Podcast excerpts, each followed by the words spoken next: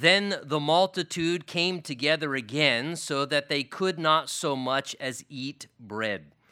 But when his own people heard about this, they went out to lay hold of him. For they said, He is out of his mind. And the scribes who came down from Jerusalem said, He has Beelzebub, and by the ruler of demons he casts out demons. So he called them to himself and said to them in parables, How can Satan cast out Satan? If a kingdom is divided against itself, that kingdom cannot stand. And if a house is divided against itself, that house cannot stand. And if Satan has risen up against himself and is divided, he cannot stand, but has an end. No one enters a strong man's house and plunders his goods unless he first binds the strong man, and then he will plunder his house. Assuredly, I say to you, all sins will be forgiven the sons of men, and whatever blasphemies they may utter. But he who blasphemes against the Holy Spirit never has forgiveness, but is subject to eternal condemnation, because they said he has an unclean spirit. Then his brothers and his mother came, and standing outside, they sent to him, calling him. And a multitude was sitting around him. And they said to him, Look, your mother and your brothers are outside seeking you. But he answered them, saying, Who is my mother or my brothers? And he looked around in a circle at those who sat about him and said, Here are my mother and my brothers. For whoever does the will of God is my brother and my sister and my mother. And Father, we humbly pause and do ask for the grace and the help of your Holy Spirit to just have a heart that's receptive and an ear to hear what your Spirit would say to this part of your church who's assembled this morning as we go through this particular portion of the Word of God in Mark's Gospel. So, Lord, give us the grace. You know what we need and what we're each asking. We pray that you would now speak by your Spirit through what you have already spoken in the Word of God to us. We ask you would bless your word now in Jesus' name. And everyone said, Amen. Amen. You may be seated. you know, part of life generally, I find, involves periodic misunderstandings. And I want to add to that, especially all the more when we are living out a Christian life, seeking to honor the Lord and to walk in the ways of God, which is often opposed to human logic and just natural reasoning, as well as, of course, it runs contrary to worldly patterns.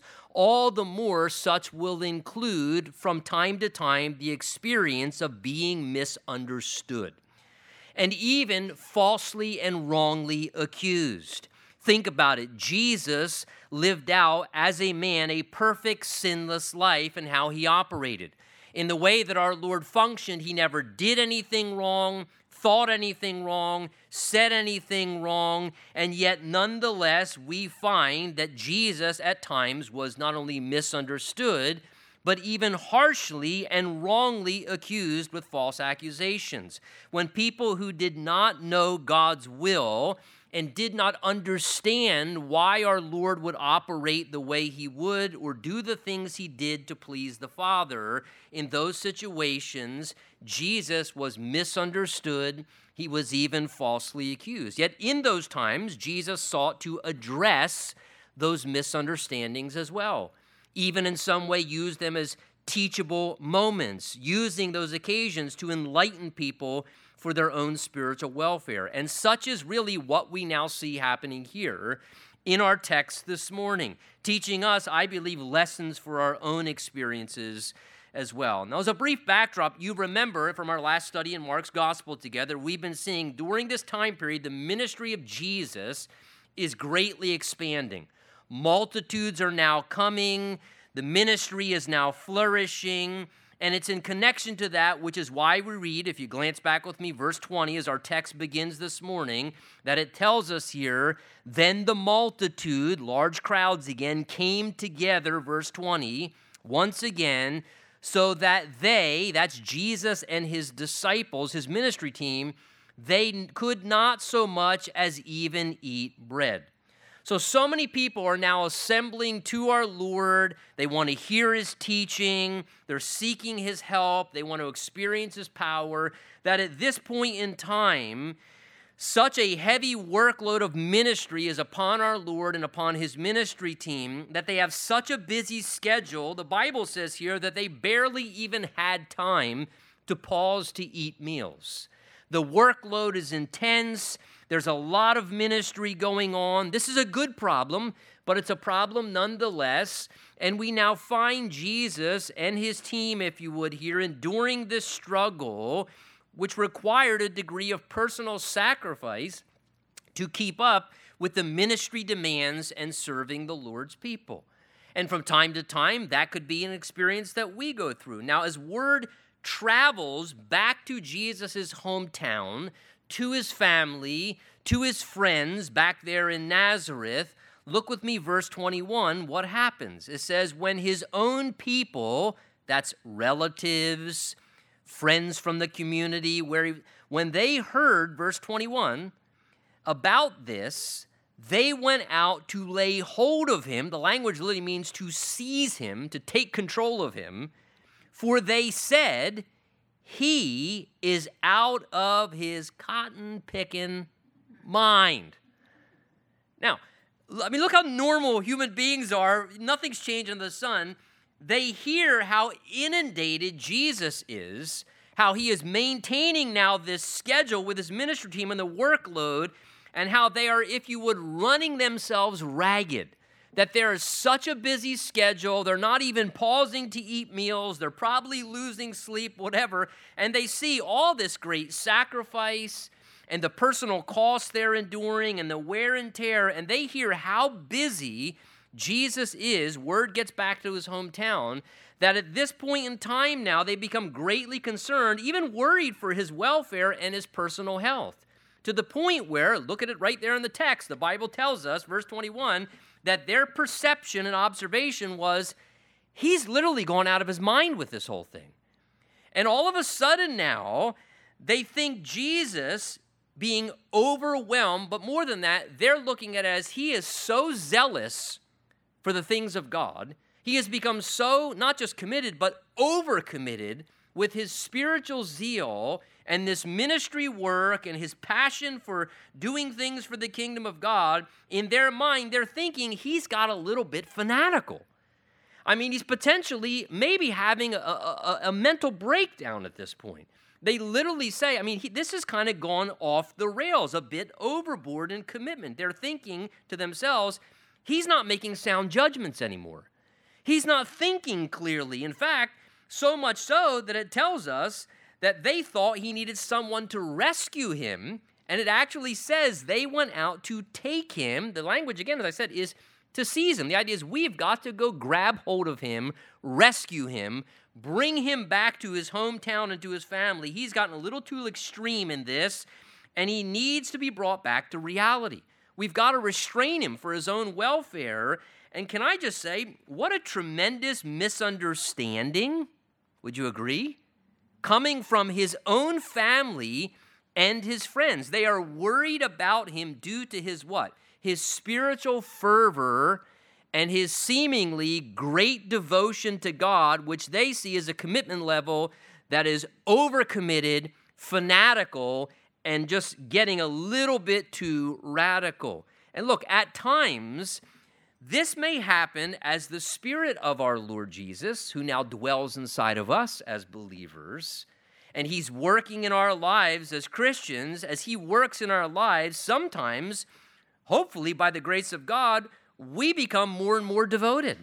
And as the Spirit of the Lord works in our life, we may become very devoted to the things of the Lord and consumed with the things of God. And maybe there's a great change from how not only we once were prior to being a Christian, but people now see us like really zealous for the Lord.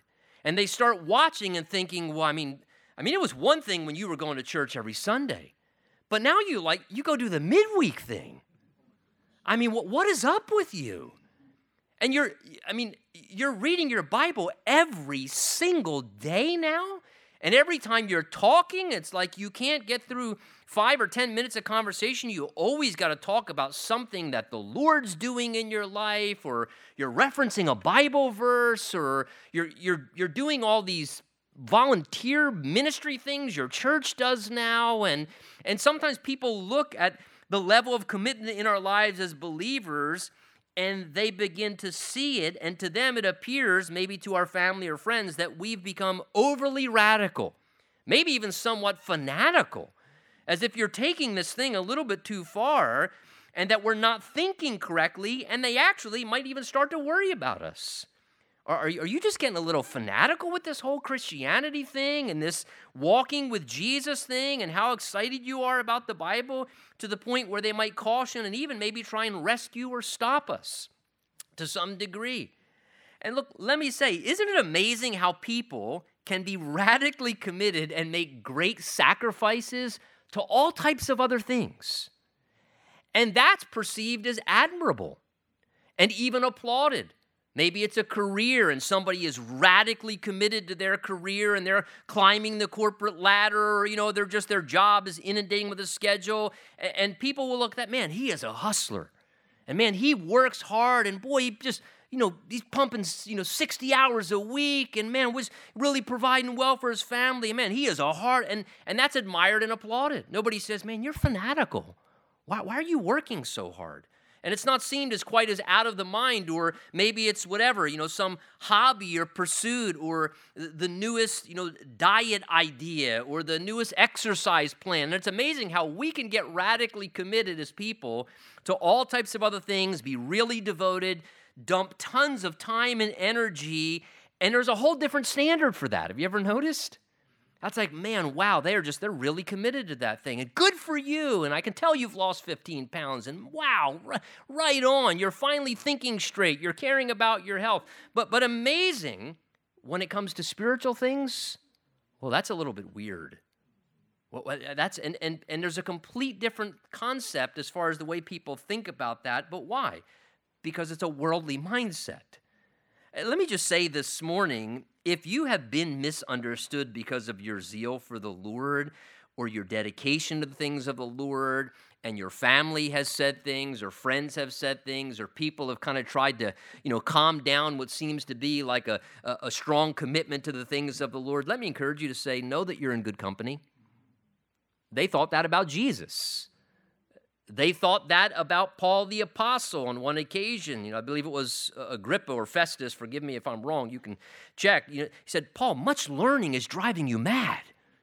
You're studying your Bible too much. You're literally becoming a madman now.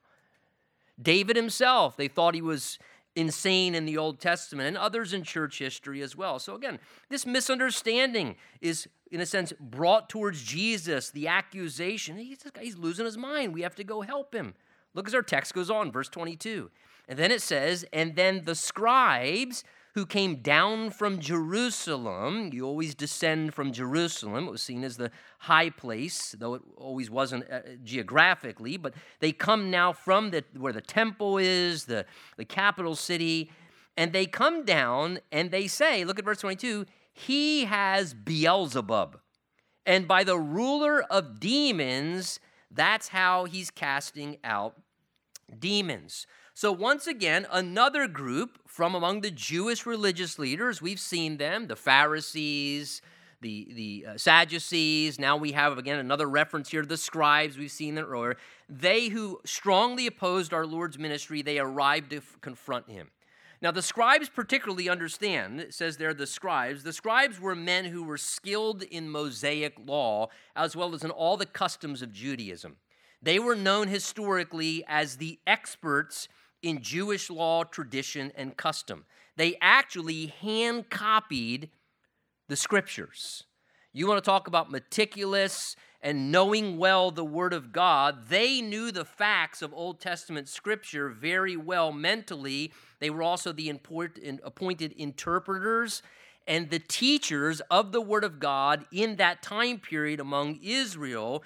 So they had that sacred duty of instructing the people what God's law meant.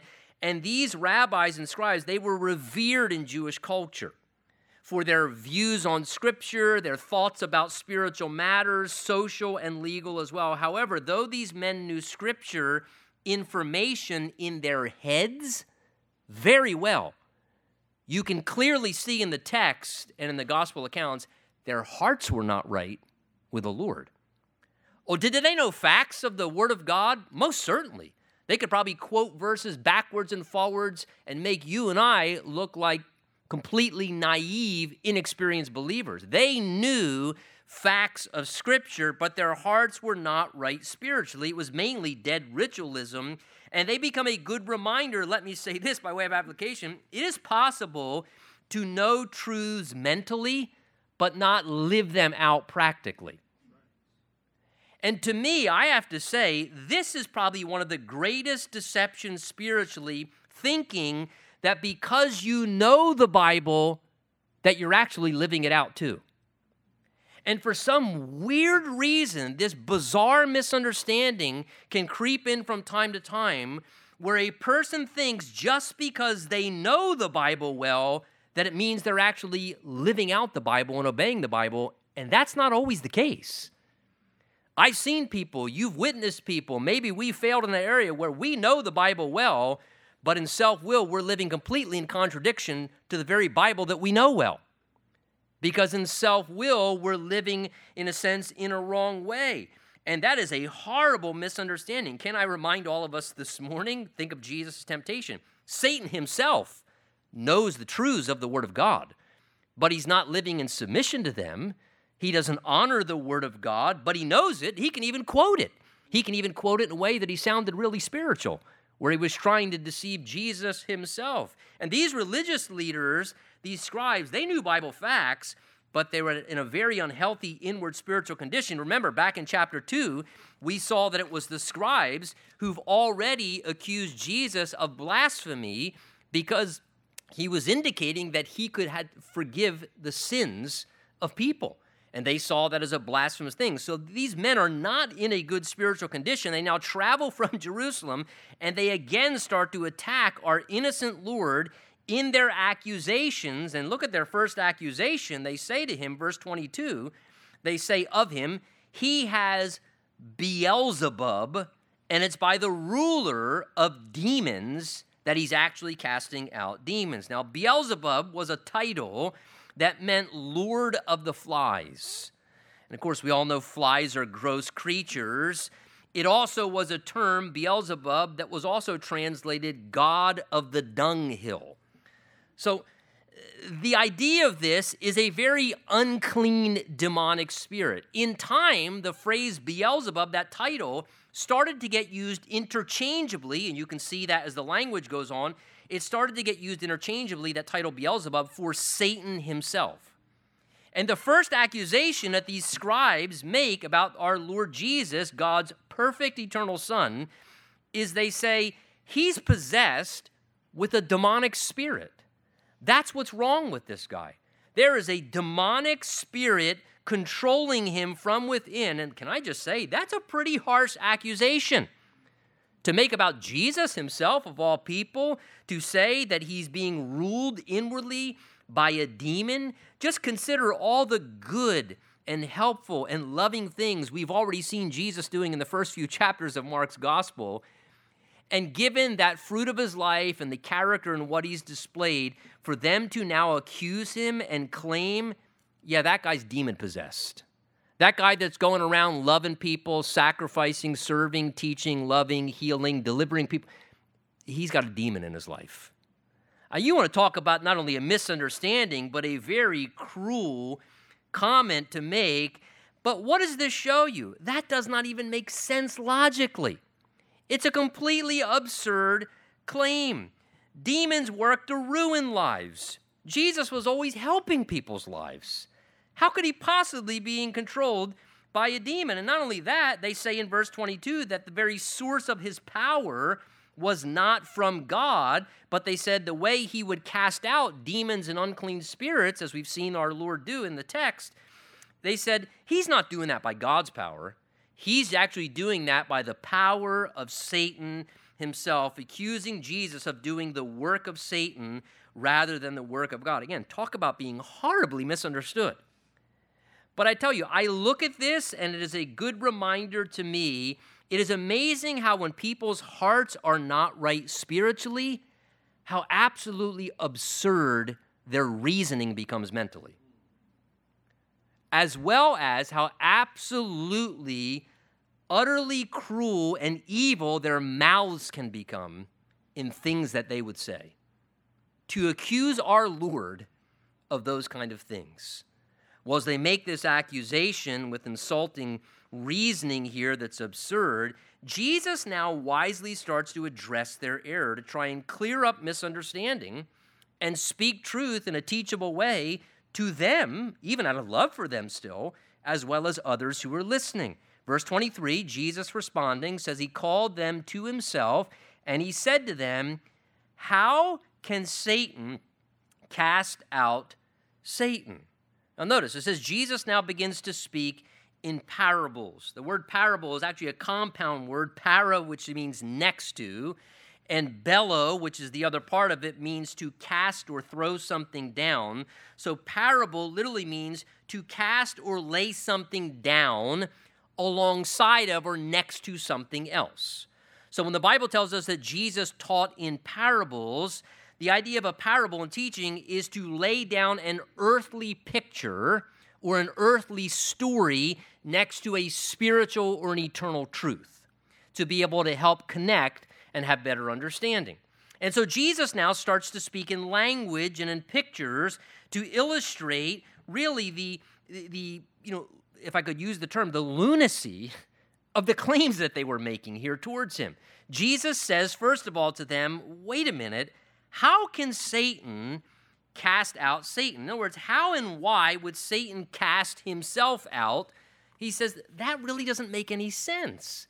Well, why would he do such a thing? Why would Satan work in opposition to himself if he's an enemy of God and if he's a king of the darkest kingdom that exists in the demonic realm? Why would he hinder his own agenda? I mean, this would be like, if I could illustrate, like a general in battle going out and disarming all his soldiers or killing everyone in his ranks and then trying to win the battle. And Jesus says this doesn't even make sense. That would not be a good tactic of warfare.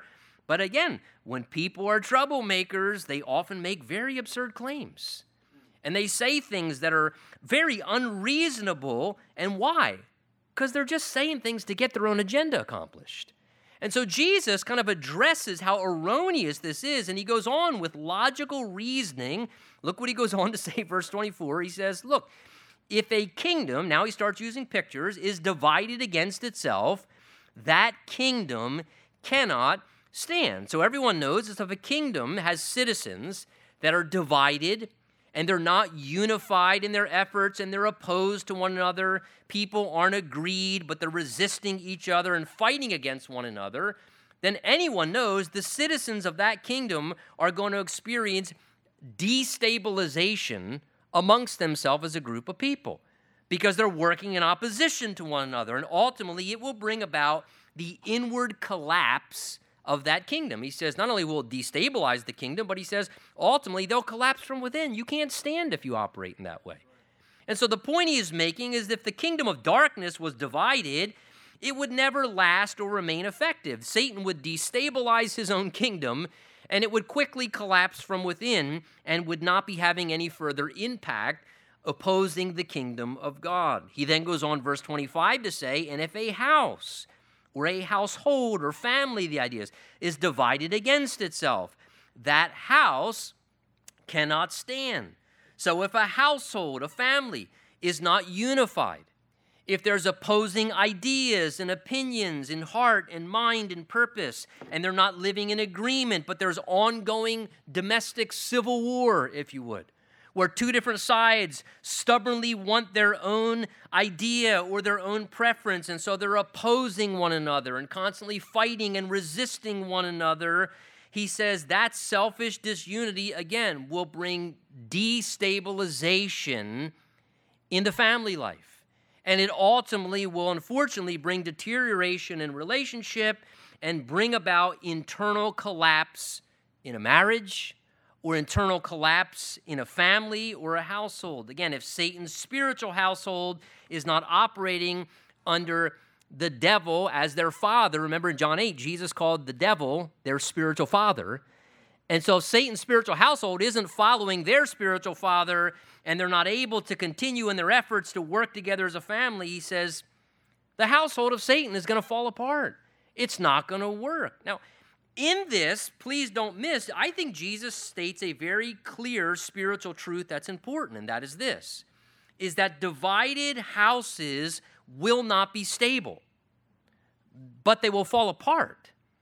A divided household will not be stable, it is doomed to fall apart. You notice in both verse 24 and in verse 25 that Jesus does not say when there's division, things probably won't stand. Do you see what he says? Look at it in the text there. He says both times, they cannot stand. He doesn't say they won't or they might not. He says it's not possible. It's not they may internally fall apart. He's saying they cannot stand. It just won't work. The inward division not being resolved will bring destabilization and ultimately it will collapse from within. It cannot work, Jesus says. It will be like an incurable cancer. The division will gradually bring about the destruction of that household. And look, this spiritual principle is something I think we need to remember as well in the spiritual household and family of God as well. To realize how important this is in God's household, that a spiritual house of God's people, a church that's divided, cannot stand. It's not going to work long term. It's ultimately going to become destabilized and unhealthy, and that disunity and division will bring an instability, and eventually things will fall apart.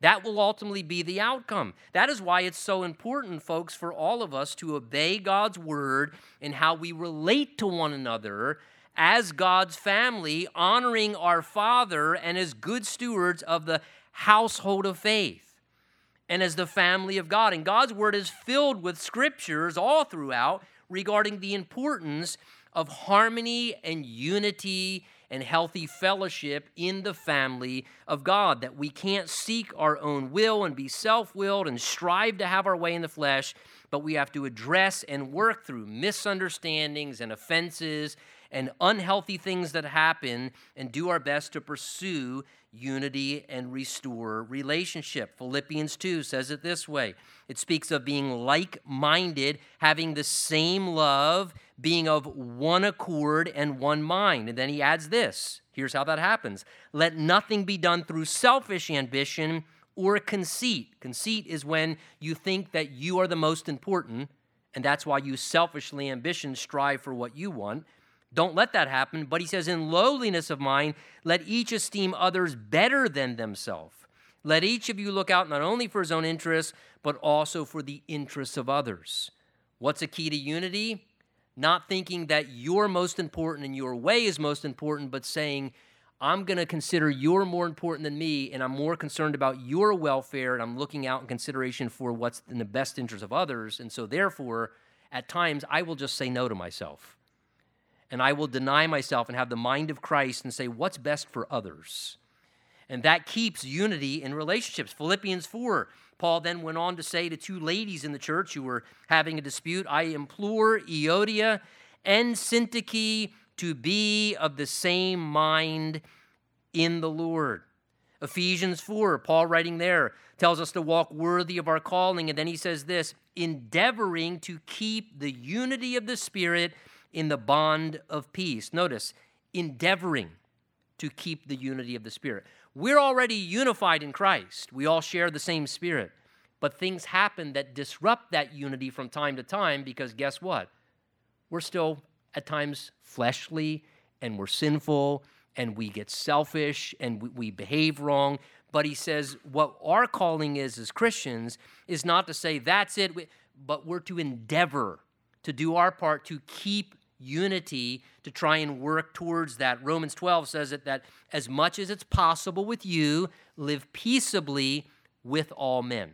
But please notice the caveat as much as it's possible with you. In other words, you do your part. It takes two people, it takes two parties to reconcile, to resolve, and both submit to the will of the Lord for true unity and harmony to come to pass. If one person wants to keep acting in the flesh, you can make all the efforts in the world you want to some degree, and you can tell your enemy, look, can we have a ceasefire? And they can say, no, I still want to kill you. No, I still want my land. But the Bible says you lay your head down on your pillow at night in good conscience, knowing that as much as it depended upon you, you sought to live peaceably. You tried to be reasonable and loving and honor the word of God, and that you know before God, hey, I, I Lord, I, I, in honoring you, I tried to do my part, but I can't control what the other party's doing. And look, that's so important because one final scripture before we move on. Listen to Romans 16. Paul addresses when someone is unhealthy, saying this Romans 16, he says, Now I urge you, brethren, note, pay attention to those who cause divisions and offenses, contrary to the doctrine that you've learned, and avoid them. For those who do such do not serve our Lord Jesus Christ, but their own belly, their own appetites. And by smooth words and flattering speech, they deceive the hearts of the simple, the naive, the gullible. Do you hear what the Word of God says? When you note and you see someone in the body of Christ who is causing divisions contrary to what the Word of God says and how we're to behave as Christians, and you take that and you recognize that He says, when you see that kind of thing, He says, avoid people like that. They are unhealthy individuals. Do not embrace them, disconnect from them, avoid them, the Bible instructs, because they don't serve the Lord. They're serving their own desires, their own appetites. And he says the issue is they will do it in a way where, with interesting, God's word says smooth words and flattering speech. It's almost as if God knows us, isn't it? And so he cautions us. Listen, don't be deceived. Don't let misunderstanding happen. When someone is being self seeking and divisive, the Bible tells us God hates those who cause division.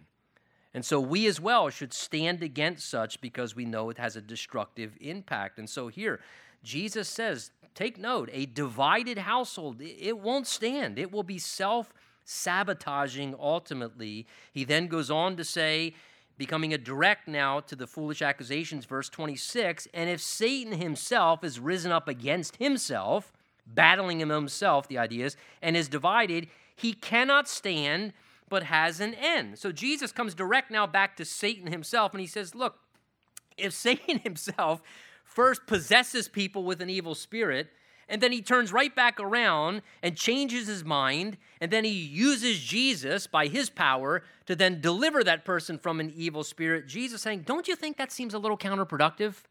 Let me possess him with an evil spirit.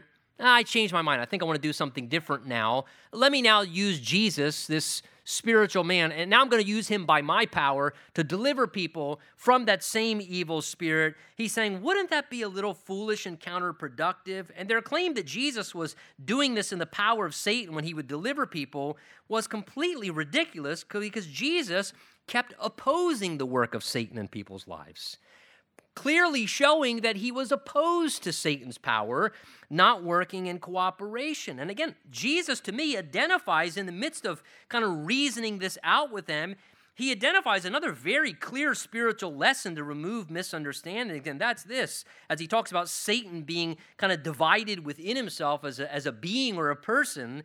And that is this is that people who live double minded and are constantly contradicting themselves, which is what they were saying Satan was doing, People who live divided as well will not be stable individuals. They will not be healthy individuals. That divided person will become a person living in rebellion to what's right, pursuing self sabotage and ruin. And, and, and as he describes Satan in this way, I think it's a good lesson for all of us to take caution, to beware, listen, beware of living a divided life spiritually. Beware of that. Beware of the danger of living a divided spiritual life where you're committed to God and you're committed to obeying God's word, and then you turn around and then all of a sudden now you're not committed to God. And now you're not committed to obeying God's word. And you're going to live in submission to the scripture and say, nevertheless, what does scripture say? And that's the final authority in my life. And no matter how I feel or what I think or what I desire, this is the word of God. It's spirit inspired. And so the same spirit that inspired this, who dwells within me, is telling me, submit myself to the authority of this. And we do that, and then we turn right back around because of a desire or a preference or a thought or a feeling, and then we, we contradict the word of God. And we justify that we can behave in a way that doesn't align the word of God, and we start to live a divided life spiritually. That is a very dangerous thing. A divided spiritual life will not be a stable life. Again, Jesus says of the division of Satan they were describing, look what he says, verse 26 if he lived like that, he could not stand but would have an end. And the same is true of a spiritual life of any one of us. If we live a divided spiritual life, it will bring folks self sabotage. We will bring our own downfall. This vacillating and back and forth is a very dangerous thing. Again, what does James warn us of in chapter 1? He says, The double minded man is what? Unstable in all his ways.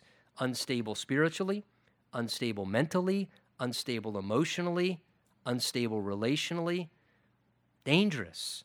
The Word of God cautions this, and Jesus, having proved he's not aligned with Satan, that that's absurd and illogical, but opposed to the house of Satan, he now reveals, verse 37 or verse 27, what he really was doing. He says, let me, let me clarify what was going on. Verse 27 No one can enter a strong man's house and plunder his goods, take what belongs to him, unless he first binds the strong man, ties him up, and then he will plunder his house. So Jesus is illustrating here how he was actually working in a powerful way to rescue captives from Satan, not helping Satan, but to take people under Satan's control and liberate them. He pictures here in our verse, verse 27, how if a person is strong, Jesus says, it requires then someone stronger than that person to enter into their house, to use their strength to overcome, to tie them up, and then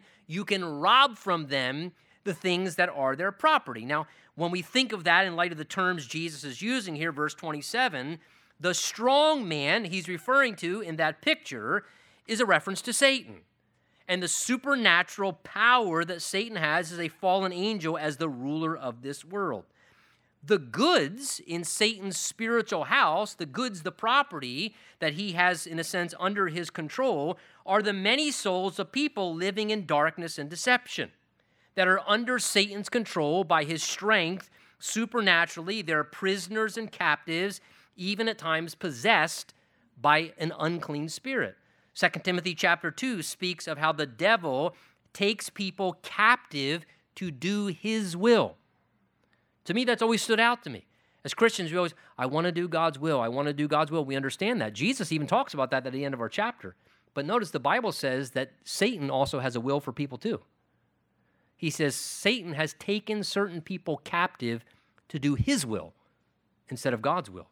And so these would be the goods, the possessions of Satan, but Jesus, as the eternal Son of God, is the stronger one in our analogy there in verse 27, who is stronger than Satan, and he can enter into Satan's spiritual household and bind, if you would, and overpower Satan in his own strength, because Jesus has much greater strength and authority.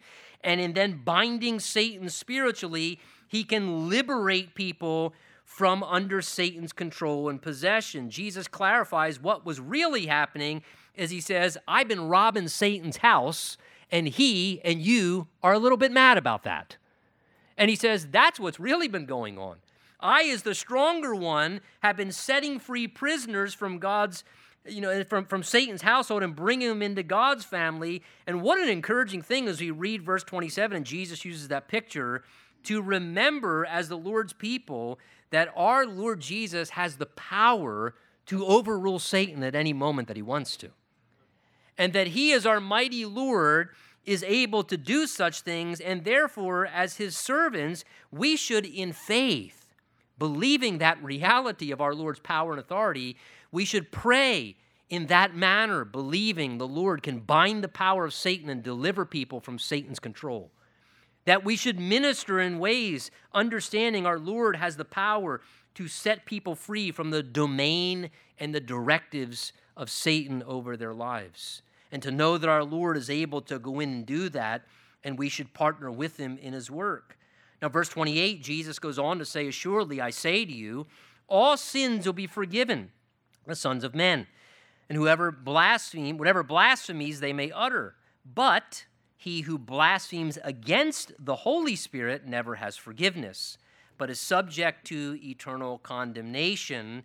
And Mark adds that he said that specifically because they accused him of having an unclean spirit. So notice, because their hearts, the scribes, the religious leaders, had become so hard against our Lord at this time to the point that they actually would, as we've seen, accuse him of being possessed by Satan and doing the work of Satan, Jesus, because of the seeing the hardness of their heart, now issues a very strong warning, listen, of a dangerous pathway that he could see that they were on in their trajectory spiritually.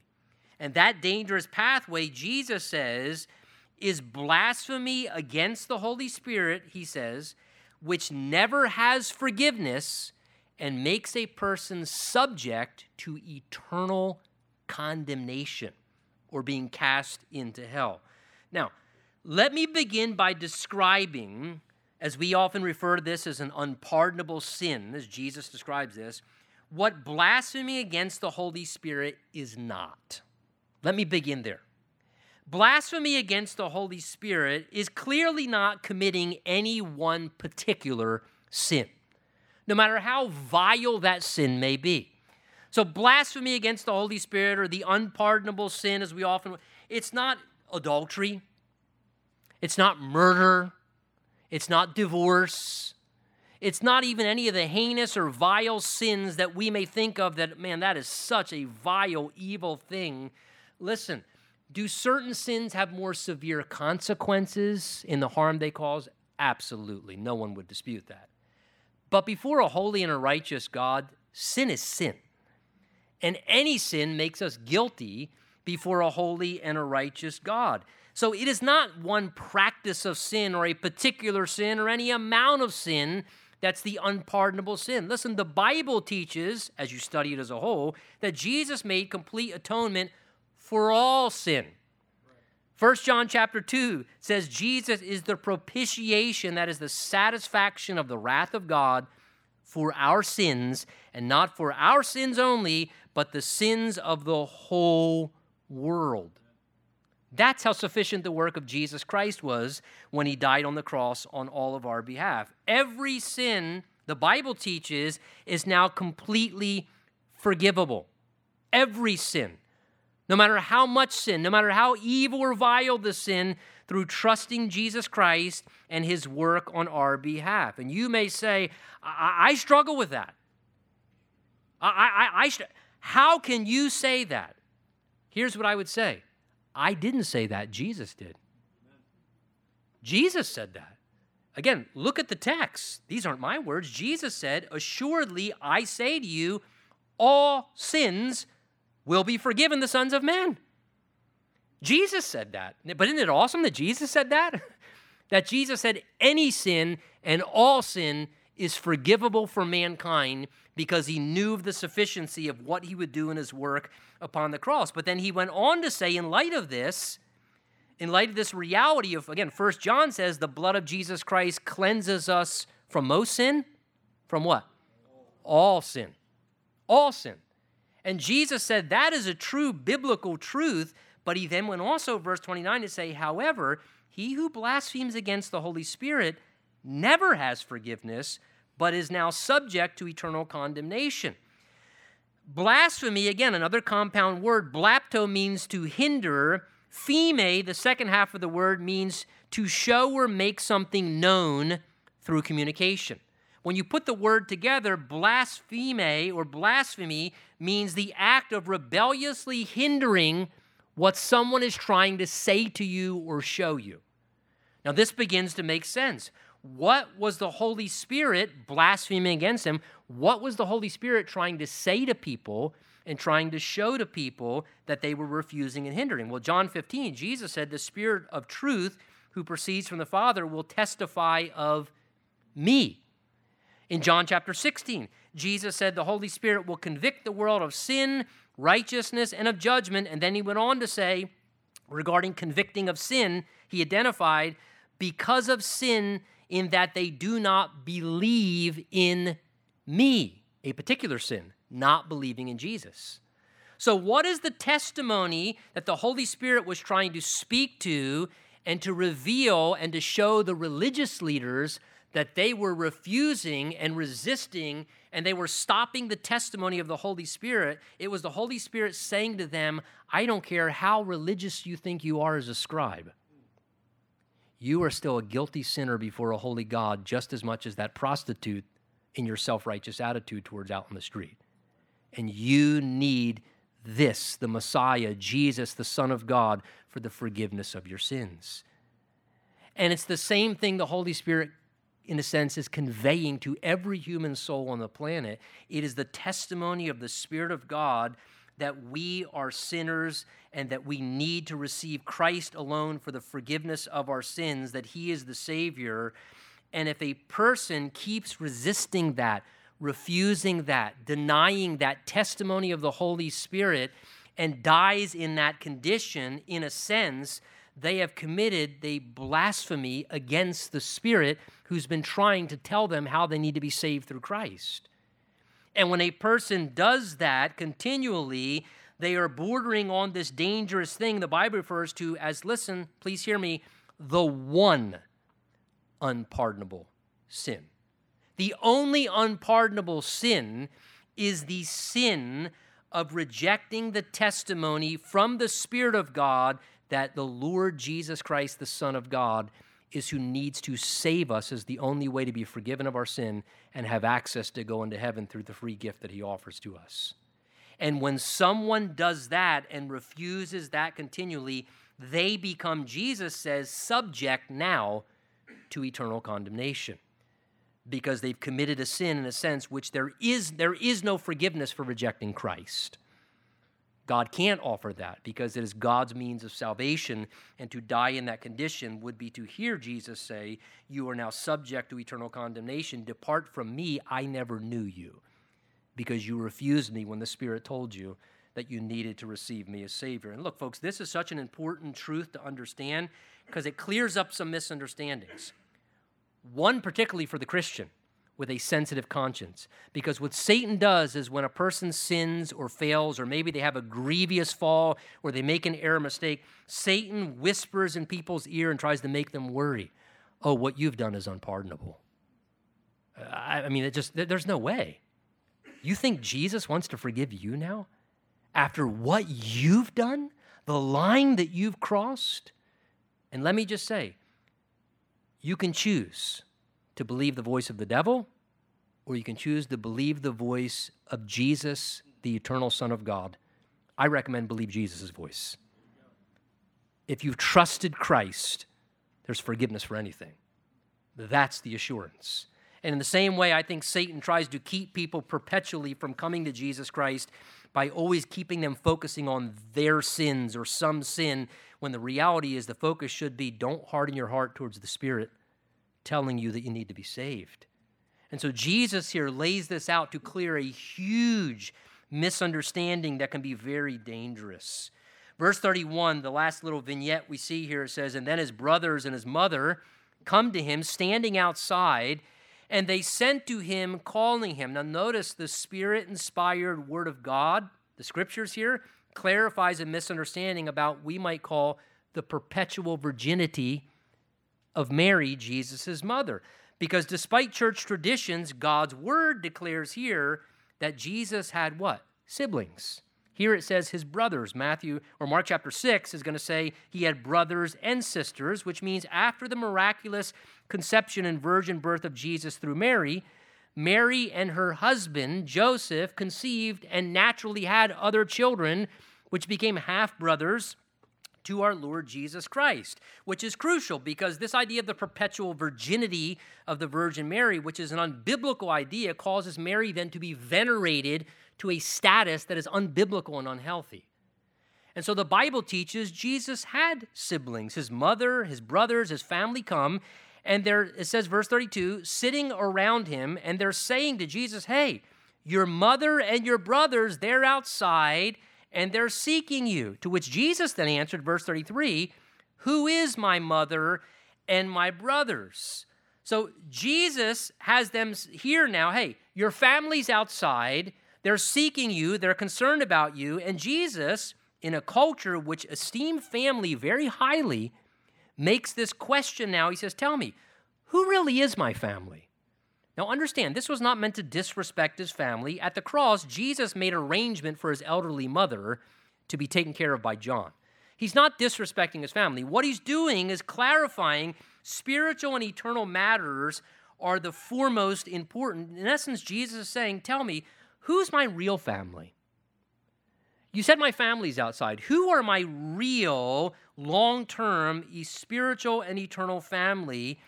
Verse 34 He then looked around a circle of those who sat with him, and who was there? His disciples, his followers, those who believed in him, who followed him, who were letting Jesus have lordship over their lives, who loved God, who wanted to do the will of God. And he then said about those sitting there, These here are my brother or my, my mother and my brothers. And he says, This is my real family. These are my real family members. Verse 35 For whoever does the will of God is my brother and my sister and my mother. So Jesus says, This is my real spiritual family. Whoever does the will of God, Jesus says, reveals they're my real family members. They're the ones genuinely in the Father's family spiritually. Now, what does it mean to be someone who does the will of God? Well, one obvious thing is to be saved by the Son of God. The Bible tells us that it is the will of God that all would be saved and come to a knowledge of the truth. Jesus said, I'm the way, the truth, and the life. No one comes to the Father except through me. The only way to get into God's family is to be born spiritually into the family of God. There must be a spiritual birth. But also, I think Jesus says here, those who do the will of God are my family, is a reminder that those in right relationship with Him and His Father aren't those living in rebellion to God the Father and God's will, but those who, like Jesus as the Son of God, what did Jesus always want to do? The will of God. Right? I don't do anything that doesn't please the Father. Father, not my will, but your will be done. So Jesus said, I can tell who my true brothers and sisters are spiritually because, like me, they want to do the will of the Heavenly Father. So, how do we, as someone today, do the will of God? Well, very simply, without complicating it, first of all, by obeying the Word of God. Because this is the will of God. And it's got plenty enough here to keep me busy. And this is the written will of God right here. Anything I do in alignment with this is in alignment with the will of God. Anything I do outside of alignment with this is outside of the will of God. This is the will of God. That's how I do the will of God. And how else? By listening to the Spirit of God who's working inside of me, the Spirit of truth who inspired the Word of God, and so who in consistency leads us as He speaks to us to do things in alignment with the Word of God. We see what mattered most to Jesus was what? Doing the will of God. Boy, should we always remember that. It's not this, it's not that about spiritual life. Jesus said, Here's what matters most to me doing the will of God. Do the will of God. That's what matters to me. That's what matters to my father. He said, These are my true family members. You know, I, I look at this and I think it makes me understand why, and you've experienced this if you're a genuine believer as a part of the Lord's family, why Jesus say, This is my real family. And you know, sometimes we, we, we recognize that reality, that sometimes we have a closer bond and a closer connection with our brothers and sisters spiritually than we do sometimes with our own natural family. Why? Because these are the people who want to do the will of God like we do. And so we have that bond. And this becomes our true family. And I think one of the greatest mistakes we make sometimes as people is we can be guilty of committing family domestic idolatry where basically, on occasions, we favor or focus more on honoring our biological family than we do doing the will of God. Or we err on the side of esteeming too much keeping happy our own blood family or pleasing relatives over doing the will of God. And let me caution you you know what? What matters most? Do the will of God. And please and stay in healthy relationship with your spiritual, eternal family.